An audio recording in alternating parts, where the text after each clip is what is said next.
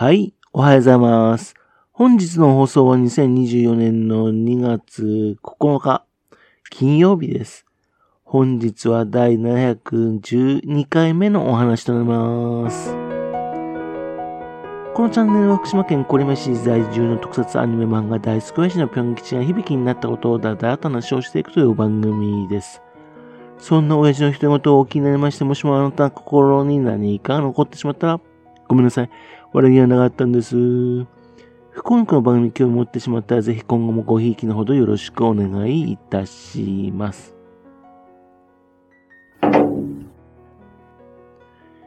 日本テレビのね、行列のできる相談所というバラエティ番組があるんですがね、その2月4日の放送にですね、須賀川市在住の怪獣造形師のね、坂井裕二さんが出演されたそうなんですね。それを知ったのはね、番組の翌日の X、ツイッターだったんですね。坂井裕二造形工房、ね、そちらの方の公式のツイート、ポスト、そちらの方で知ったんですよね。知っていれば録画したのになーと。番組の企画的にね、誰が出るのかね、秘密だったみたいなんですね。その中でね、お知らせできずにですね、放送終了後にね、出ましたっていうね、お知らせになったみたいです。そんなわけで見逃した人だとかね、見ていったら出てきたんで驚いたっていうね、そういったツイートがですね、ね、X、ね、ぽいツイッターにたくさん流れていましたね。番組はですね、TVer の方ですね、11日までね、見られるっていうね、昨日ようやく見たわけなんですよ。この番組って以前ですね、あの、法律相談所っていう名前でしたね。行列ができる法律相談所。弁護士さんたちがね、相談事について答えていく番組だったんですけども、いつの間にか弁護士さんたちいなくなっちゃったんですね。知らなかったです。今回はですね、神押しのスターに会えるかも、というね、あの企画だったみたいです。芸能人にとってね、会ってみたい、好きな人物、それを聞きましてね、その人物に交渉して都合が合えば出演してくれるっていう企画だったんですね。で、坂井裕二さんをね、神押ししたのがですね、俳優の萩原正人さんなんですよ。萩原正人さん。萩原さんってね、あの、麻雀のプロ、プロ雀士としてね、活躍されても知ってましたけどね、怪獣大好き人間なんですね。YouTube とかにね、出ていましたね。ちょっとびっくりいたしました。で、萩原さんですね、坂井裕二さんをね、希望しましたね。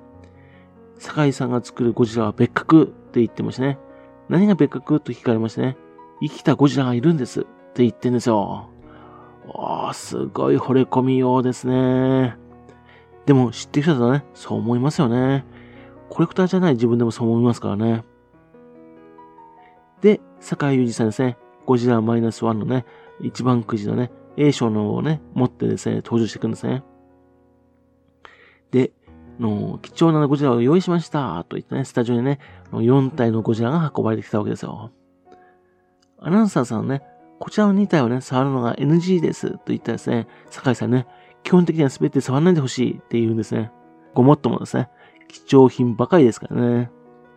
最初はですね、30年前のゴジラ VS キンギドラ。大来さんが書いたポスター、それをね、立体化したものですね。この作品のツボはですね、ポスターでは見えない裏側、それがね、作り込まれているってことですね。続いて、ゴジラ VS デストロイヤーのバーニングゴジラ、胸が赤いゴジラですね。この映画、酒井さんですね、実は造形スタッフとしてね、参加していた映画なんですよね。それからと、シン・ゴジラ、第4形態覚醒バージョンです。青い LED ライトをね、パパパッとつくやつですね。そして、マイナスワンゴジラ。ね、映画のようにですね、前傾姿勢が取れるっていう足に特殊なね、造形されたゴジラですね。そして、坂井裕二さんからですね、萩原さんにプレゼントということで、ゴジラ2000、ね、ミレニアム、ひな形レプリカだったんですよね。これあのー、500体限定で存在しない、ね、そのものにですね、坂井さんがレサインしたものです。番組で言われませんでしたけどね、ミレニアムゴジラはですね、坂井裕二さん自身がね、自身が映画の造形スタッフとしてね、えー、ゴジラのひな形を造形したものなんですよ。ゴジラ映画の中でもね、自分がね、制作に関係したゴジラなんですね。超貴重品です。羨ましいですね。そして本当にテレビの中でですね、動いている坂井裕二さんが見られたっていうのは非常に貴重ですね。ですけどもね、実は坂井裕二さんね、須川市に住んでるんでね、ちょこ、ちょこっとお見かけしております。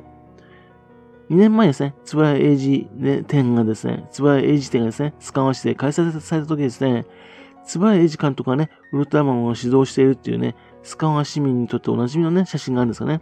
それをね、酒井さんですね、立体にしたのがあるんですよ。それを展示していたんですね。その展示のためにですね、会場にいましたね。おー、酒井さんだと思ってね、見てました。遠くからね、お声掛けしませんでしたね。そんな感じでね、ちょこちょことね、あちこちで見ております。また自分の車のカーナビなんですかね。カーナビね。希望する近所のお店をね、探してくれるんですよ。ね。で、須川市に入りましてね、おもちゃ、おもちゃ屋をですね、検索するとね、坂井裕二さんのね、仕事場である造形工房が出てくるんですよね。もちろんおもちゃ屋さんじゃないんですけどね。時たま間違えたふりしてね、行っちゃおうかななんて思っちゃったりしますね。